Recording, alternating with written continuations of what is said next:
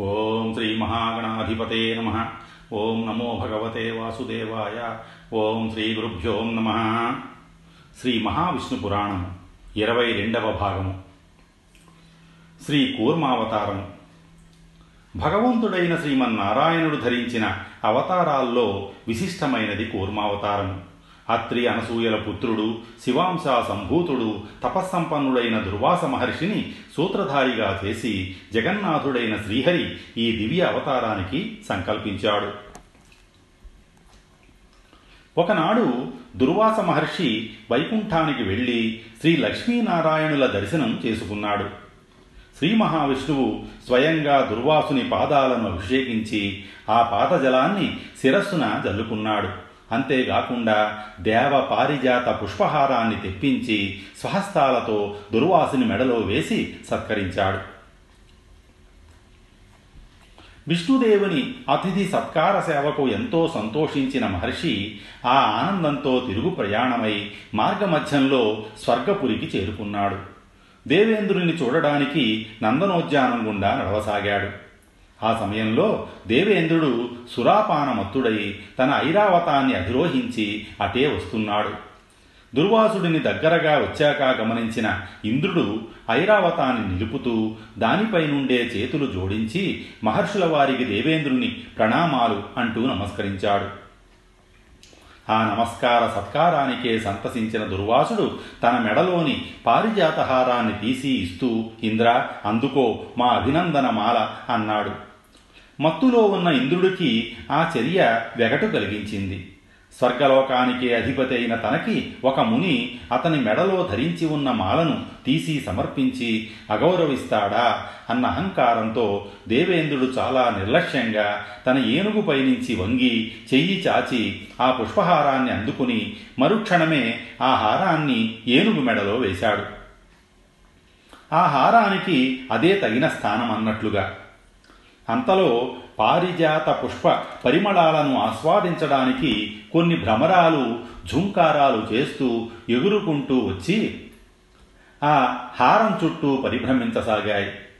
ఆ భ్రమరాల ఝంకార శబ్దాలను భరించలేని ఐరావతం తన తొండంతో తన మెడలోని హారాన్ని లాగి తెంపి కింద పడేసి తన కాళ్ళతో తొక్కి ఆ హారాన్ని చిందరవందర చేసి పారేసింది. ఇదంతా రెప్పపాటులో దుర్వాసుని కళ్ళ ముందే జరిగిపోయింది. స్వతహాగా కోపిష్టి అయిన దుర్వాసుడు తనకి జరిగిన ఈ అవమానంతో ఆగ్రహోదగ్రుడైపోయాడు ఓరి దేవేంద్ర సిరుల తల్లి మహాలక్ష్మి స్వయంగా అల్లిన ఈ పారిజాత పుష్పమాలను శ్రీమన్నారాయణుడు స్వహస్తాలతో నా మెడలో వేసిన పుష్పమాలను సర్వశుభంకరమైన ఈ పుష్పమాలను నీకు శుభం చేకూరాలని నేను ప్రసాదిస్తే ఐశ్వర్య మదగర్వంతో మత్తెక్కిన నువ్వు ఆ మాల ఈ మృగం మెడలో వేసి సద్బ్రాహ్మణుడను మహర్షినైన నన్ను అవమానిస్తావా? ఏ అధికార ఐశ్వర్యాలను చూసుకొని నువ్వు గర్వించావో ఆ అధికారం ఐశ్వర్యం నీకు దూరమగుగాక నువ్వు రాజ్యభ్రష్టుడు వగుదవుగాక అని శపించాడు దుర్వాసుడు ఆగ్రహంతో. మహర్షి శాపవాక్కులు చెవి సోకగానే మహేంద్రుని మత్తు దిగిపోయింది. అతడు చప్పున ఐరావతం మీద నుంచి కిందకి దిగాడు. మహేంద్రుడు చప్పున దుర్వాసుని పాదాలను ఆశ్రయించి ఆయన్ని అనేక విధాలా ప్రార్థించి తనకిచ్చిన శాపాన్ని ఉపసంహరించుకోమని వేడుకున్నాడు. దుర్వాసుడు శాంతించి మహేంద్ర మహర్షుల శాపాలు దైవ నిర్ణయాలు. అవి లోక కళ్యాణ కారకాలు. నీ శాపానికి కారణమైన ఆ హారాన్ని నాకు ప్రసాదించిన ఆ శ్రీమన్నారాయణుడినే నిత్యం స్మరిస్తూ పూజించు. క్షీరసాగర మథనానంతరం నీ సర్వసంపదలు మరల నీకు లభిస్తాయి అని అనుగ్రహించాడు. మహేంద్రుడు ముని పాదాలకు నమస్కరించాడు. ఆ మరుక్షణమే శాపఫలం చేత ఇంద్రుని సర్వసంపదలు మాయమైపోయాయి. బలిచక్రవర్తి నాయకత్వంలో అసురులు అమరావతిపై దాడి చేసి దేవేంద్రాదులను తరిమేశారు. అంతటా బ్రహ్మాది దేవతలు వైకుంఠానికి చేరుకొని శేషపాన్పుపై పవడించి ఉన్న శ్రీమన్నారాయణుడిని అనేక విధాలా స్తుతించారు.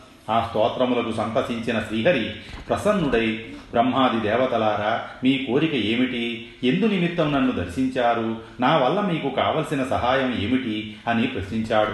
అంతటా దేవాదిదేవ ఈ ఇంద్రుని దురహంకారం వల్ల దానవులు స్వర్గాన్ని వశం చేసుకున్నారు. యజ్ఞయాగాదులు నాశనం చేసి ధర్మగ్లాని కలిగించారు.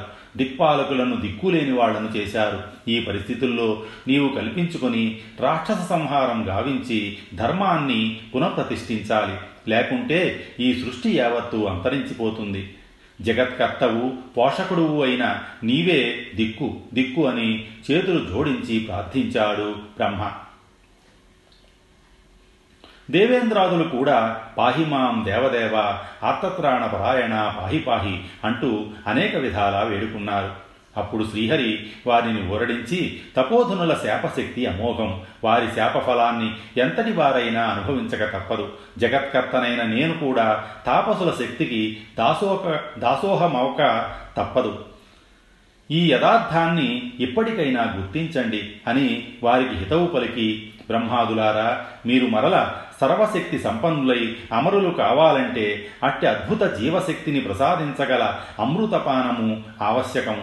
ఈ అమృతము అష్టైశ్వర్యములతో సహా ఈ క్షీరసాగర గర్భమునందు దాగి ఉన్నది. క్షీరసాగర మథనము జరిగిన గాని అమృత బాండము లభించదు. శక్తిహీనులైన మీరు సాగర మథనము చెయ్యలేరు. కావున మీ దాయాదులైన ఆ దానవులను మంచి మాటలతో మెప్పించి ఒప్పించి తీసుకురండి అని చెప్పాడు నారాయణుడు. అప్పుడు దేవేంద్రాదులు వెళ్ళి దానవులతో మాట్లాడి అమరత్వాన్ని ప్రసాదించే అమృతాన్ని సరిసమానంగా పంచుకుందామని ఆశపెట్టారు. అమృతం వచ్చాక దేవతలను సంహరించి తామే అమృతాన్నంతటినీ స్వీకరించి త్రిలోకాలను జయించవచ్చునన్న దురాశతో దానవులు సరేనన్నారు. అప్పుడు వారంతా కలిసి మందర పర్వతాన్ని పెకలించి క్షీరసాగరం మీద నిలపగానే అది కాస్త సముద్రంలో మునిగిపోయింది. అంతట దేవతలు శ్రీమన్నారాయణుణ్ణి ప్రార్థించారు. శ్రీమన్నారాయణుడు ప్రత్యక్షమై వత్సలారా ఈ ముల్లోకాల్లోనూ ఎవరు ఏ కార్యం తలపెట్టినా మున్ముందుగా విఘ్నాలకు అధిపతి అయిన విఘ్నేశ్వరుడిని పూజించి అతడిని ప్రసన్నుడిని చేసుకోవడం ఆచారం. ఈ ఆచారాన్ని మీరు మర్చిపోయారు. విఘ్నేశ్వరుడంటే ఎవరనుకుంటున్నారు? సాక్షాత్తు పరబ్రహ్మమే. కనుక మీరు ఇక్కడే ఇప్పుడే సంకల్పించి విధి విధాన పూర్వకంగా విఘ్నేశ్వరుడిని ఆహ్వానించి అర్ఘ్యపాద్యాది షోడశ విధానాలతో పూజించి ఆయనని ప్రసన్నుడిని చేసుకోండి. మీ ప్రార్థన మన్నించి విఘ్నేశ్వరుడు క్షీరసాగర మథనం జరిగి మీకు విజయం చేకూరేలా అనుగ్రహిస్తాడు. మీకు విఘ్నేశ్వరుడి అనుగ్రహం లభించిన వెంటనే నేను మహాకూర్మమై అవతరించి మందర పర్వతాన్ని నా వీపును ధరిస్తాను. క్షీరసాగర మథనం జరిపిస్తాను అని తెలిపాడు. శ్రీహరి ప్రబోధానుసారం ఇంద్రాది దేవతలు అక్కడికక్కడే ఆ క్షీరసాగర తీరం వద్దనే శ్రీ విఘ్నేశ్వర వ్రతదీక్షను స్వీకరించి వేదోక్తంగా శ్రీ విఘ్నేశ్వరుని భక్తితో ధ్యానించారు భక్త సులభుడైన శ్రీ విఘ్నేశ్వరుడు ప్రసన్నవదనంతో అభయహస్తంతో వారి ముందు ప్రత్యక్షమయ్యాడు. అంతటా ఇంద్రాది దేవతలు శ్రీ విఘ్నేశ్వర్ని ఆహ్వానించి రత్న ఖచిత సింహాసనముపై ఆసీనుని గావించి అర్ఘ్యపాద్యాది షోడశోపచార పూజలతో ధూపదీప నైవేద్యాలతో అర్చించారు. మహేంద్రాదుల పూజలకు సంతుష్టుడైన విఘ్నేశ్వరుడు ప్రసన్నవదనంతో వారిని గాంచి దేవేంద్ర దేవేంద్రాదులారా ఏమిటి మీ అభీష్టము? అని అడిగాడు. మహేంద్రాదులకు గురువైన బృహస్పతి వినయంతో అంజలి ఘటించి పరబ్రహ్మ స్వరూప విఘ్ననాయక సర్వవ్యాపితుడవు సర్వాంతర్యామివి నీకు తెలియని విషయం ఉంటుందా? అయినా చెప్పడం మా ధర్మం. ప్రభు దేవతలు పూర్వవైభవాన్ని తిరిగి పొందాలంటే అమృతమును పొందుట ఒక్కటే మార్గం. దానికి క్షీరసాగర మథనం కన్నా వేరు మార్గము లేదు. కార్యము అసాధ్యమైనది. కార్యసాధనలో ఎన్నెన్నో అవాంతరములు సంభవించవచ్చును.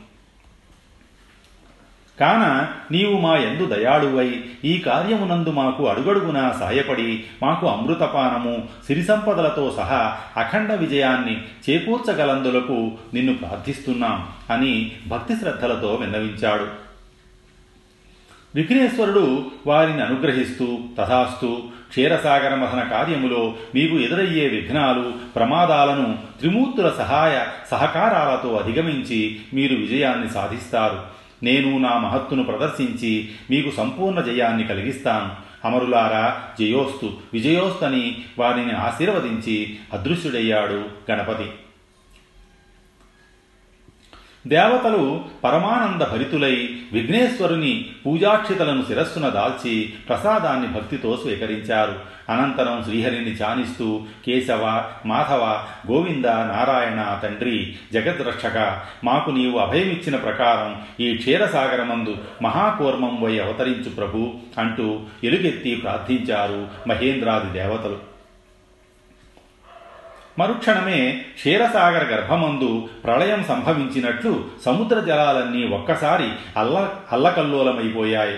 ఓం నమో నారాయణాయ ఓం నమో నారాయణాయ అంటూ దేవతలు స్తోత్రం చేస్తుండగా శ్రీమన్నారాయణుడు ఆద్యంతములు తెలియని మహాకూర్మమై అవతరించాడు. ఆ కూర్మావతారుని గాంచగానే దేవేంద్రాదులు జేజేలు పలుకుతూ పుష్పవర్షం కురిపించారు. అంతటా ఆ కూర్మావతారుడు మంధర పర్వతాన్ని అవలీలగా తన మూపుపై ధరించి భరించి వాసుకుని ప్రార్థించండి అని ఆజ్ఞాపించాడు. దేవతలు ప్రార్థించగా నాగలోకనాథుడైన మహాసర్పశ్రేష్ఠుడు వాసుకి ప్రత్యక్షమై వారి ప్రార్థనలను మన్నించి తన దీర్ఘ శరీరాన్ని మంధర పర్వతం చుట్టూ మూడు చుట్లు చుట్టి కపపుతాడుగా నిలిచాడు. అంతటా తామే అతి బలవంతులమన్న గర్భంతో దానవులు వాసుకి తలవైపు భాగాన్ని పట్టుకోగా కూర్మావతారుని సంజ్ఞ మేరకు దేవేంద్రాదులు తోక భాగాన్ని పట్టుకున్నారు. అంతటా మంధర పర్వతమే కవ్వంగా వాసుకియే కవ్వపు తాడుగా క్షీరసాగర మథనం ప్రారంభమైంది. అలా సాగరాన్ని మధిస్తున్నప్పుడు ఆ మథనంలో తన శరీర బాధ చేత వాసుకి నోరు తెరచినప్పుడల్లా అతని నోటి నుండి విషాగ్ని జ్వాలలు వెలువడుతుండగా ఆ విష ప్రభావానికి కొందరు దానువులు మడి మసైపో మాడి మసైపోగా మిగిలిన వారు అమృతం మీద ఆశతో ఎలాగోలాగా నిలవగలుగుతున్నారు. దేవతలకి ఆ బాధ లేకుండా క్షీరసాగర మదనం చెయ్యసాగారు అలా క్షీరసాగర మథనం అనేక వందల దివ్య సంవత్సరాల పాటు జరిగాక దుర్వాసుని శాపం చేత ఆ సముద్రంలో మునిగిపోయిన కామధేనువు కల్పవృక్షం చింతామణి ఐరావతం ఉచ్చైశ్రవం వీటితో పాటు రంభాది అప్సరసలు ముందుగా బయటకొచ్చారు. వాటిని ఇంద్రుడు స్వీకరిస్తాడని కూర్మావతారుడు చెప్పగా అమృతం మీదనే ధ్యాస ఉన్న దానవులు సరేనన్నారు. అంతటా నవనిధులు వెలువడగా వాటిని కుబేరునికి ప్రసాదించాడు శ్రీహరి. ఆ తదుపరి చంద్రుడు వెలువడగా అతనిని రుద్రుని శిరోభూషణంగా అలంకరించమని ఆనతి ఇచ్చాడు. అనంతరం దుర్వాసుని శాప ఫలితం హాలాహలమై క్షీరసాగరాన్నించి ప్రభవించింది. ఆ హాలాహల జ్వాల త్రిలోకాలను దగ్ధం చెయ్యబోతుండగా శ్రీహరి సూచన మేరకు దేవతలు శంకరుని ప్రార్థించారు. అప్పుడు శంకరుడు ప్రత్యక్షమై హాలాహలాన్ని ముద్దగా చేసి వృంగి తన కంఠమునందు బంధించాడు. ఆ హాలాహల బారి నుండి శంకరునికి ఉపశమనం కలిగించే నిమిత్తమే చంద్రుడు శివుని శిరోభాగాన్ని ఆశ్రయించినందున అతడు చంద్రశేఖరుడయ్యాడు. అలా హాలాహలాన్ని శివుడు స్వీకరించగా అందు మిగిలిన అతి కొద్ది విషాన్ని సర్పశ్రేష్ఠులు స్వీకరించి తమ కోరలందు నిలిపారు. అప్పుడు అద్భుత రూపలావణ్యరాశి అయిన మదిరాసతి కల్లుకుండతో ఉద్భవించింది. ఆమె అందాన్ని ఆ కల్లుకుండని చూడగానే రాక్షసులు అదే అమృతమనుకొని ఆ మదిరాన్ని తాగుతూ మధుపాన ఉన్మత్తులయ్యారు. అనంతరం క్షీరసాగరాన్నించి దివ్య వస్త్రాభరణాలను ధరించిన ధన్వంతరి అమృత కలశంతో అవతరించాడు. అతని వెనుకే పద్మాసనాసీనురాలైన శ్రీ మహాలక్ష్మి అవతరించింది. లక్ష్మీం క్షీరసముద్రరాజతనయాం శ్రీరంగధామేశ్వరీం దాసీభూత సమస్త దేవత వనితాం లోకైక దీపాంకురాం శ్రీమన్మందకటాక్షలబ్ధ విపద్ బ్రహ్మేంద్ర గంగాధరాం త్వాం త్రైలోక్య కుటుంబినీం సరసిజాం వందే ముకుంద ప్రియాం శ్రీ మహాలక్ష్మి అవతరించగానే ఆకాశాన్నుండి పుష్పవర్షం కురిసింది. అప్సరసలు నృత్యగానాదులతో ఆమెకు స్వాగత నీరాజనాలు సమర్పించారు. దివ్య దిగ్గజాలు సంకల్పమాత్రం చేత ప్రభవించి పుణ్యనదీ జలాలను తమ తొండాలతో స్వీకరించి ఆ పుణ్యజలాలతో ఆమెని అభిషేకించాయి. సముద్రుడు వాడని కలువ పుష్పాలను విశ్వకర్మ దివ్య రత్నాభరణాలను ఆమెకి సమర్పించాడు. మహర్షులందరూ వేదగానంతో శ్రీసూక్తాన్ని పఠించారు. అంతటా బ్రహ్మాది దేవతలు యావన్మంది శ్రీ మహాలక్ష్మిని స్వీకరించమని నారాయణుని ముక్తకంఠంతో ప్రార్థించారు. భృగు మహర్షి పూర్వజన్మ పుణ్యఫలం చేత ఆమెకి పితృ సమానుడైన కారణం చేత తాను నిమిత్తమాతుడై శ్రీలక్ష్మిని శ్రీహరికి కన్యాదానం చేసి భక్తి పారవస్యంతో తరించాడు. శ్రీమన్నారాయణుడు ఆ విధంగా మరల శ్రీమహాలక్ష్మిని సేకరించి స్వీకరించి గాఢానురాగంతో తన వక్షస్థలమందు నిలుపుకున్నాడు. వాసుకి మంధర పర్వతాలు నిజస్థానాలకు వెళ్ళగా మహాకూర్మావతారం అదృశ్యమైపోయింది. అప్పుడు దానవులు జరిగినదంతా గ్రహించి ధన్వంతరి చేతనున్న అమృత భాండాన్ని లాక్కుని పారిపోయారు. ఆ ఉపద్రవాన్ని గ్రహించిన వాసుదేవుడు తక్షణమే అత్యద్భుత సౌందర్య రాశి అయిన మోహినిగా అవతరించాడు. ఆ మోహిని తన అందచందాలను ప్రదర్శించి దానవులను సయ్యాటలాడిస్తూ వారి వద్దనున్న అమృత భాండాన్ని అందుకొని దానవుల కళ్ళు గప్పి దేవతలకు అమృతాన్ని ప్రసాదించింది. అమృతపానంతో అజేయ బలసంపన్నులైన దేవతల ధాటికి తాళలేక దానవులు పాతాళానికి పారిపోయారు. అమరావతి మరల దేవతల వశమైంది. లక్ష్మీ కటాక్షం చేత ఇంద్రపురి మళ్ళీ సిరి సంపదలతో విలసిల్లింది. దేవేంద్రాదులు శ్రీ లక్ష్మీనారాయణులను స్తోత్రపాఠాలతో స్తుతించారు. అంతవరకు మహావిష్ణు పురాణమును వినిపించిన సూత మహర్షి ఆనాటి సాయం సంధ్య వందన విధుల విధులకు సమయం సమీపిస్తుండడంతో వసుర్వసు మనాసత్య సమాత్మా సంమిత సమ అమోఘ పుండరీకాక్షో వృషాకర్మ వృషాకృతి సర్వభూతములయందు తాను వసిస్తూ సర్వభూతములను తనయందే ఇముడ్చుకొని సర్వప్రాణులయందు సమభావముతో వర్తించే ఏ పరమాత్మ ధర్మ సంస్థాపనార్థం అనేక అవతారములు ధరించి వృషాకృతి అని కీర్తించబడెనో ఆ భగవంతుడు శ్రీమన్నారాయణునికి సహస్రాధిక వందనములు సమర్పిస్తున్నాము. ఓం నమో నారాయణాయ అని ప్రార్థిస్తూ ఆనాటి పురాణ ప్రవచనమును ముగించాడు సూతమహర్షి స్వస్తి. స్వస్తి శ్రీ ఉమామహేశ్వర బ్రహ్మార్పణమస్తు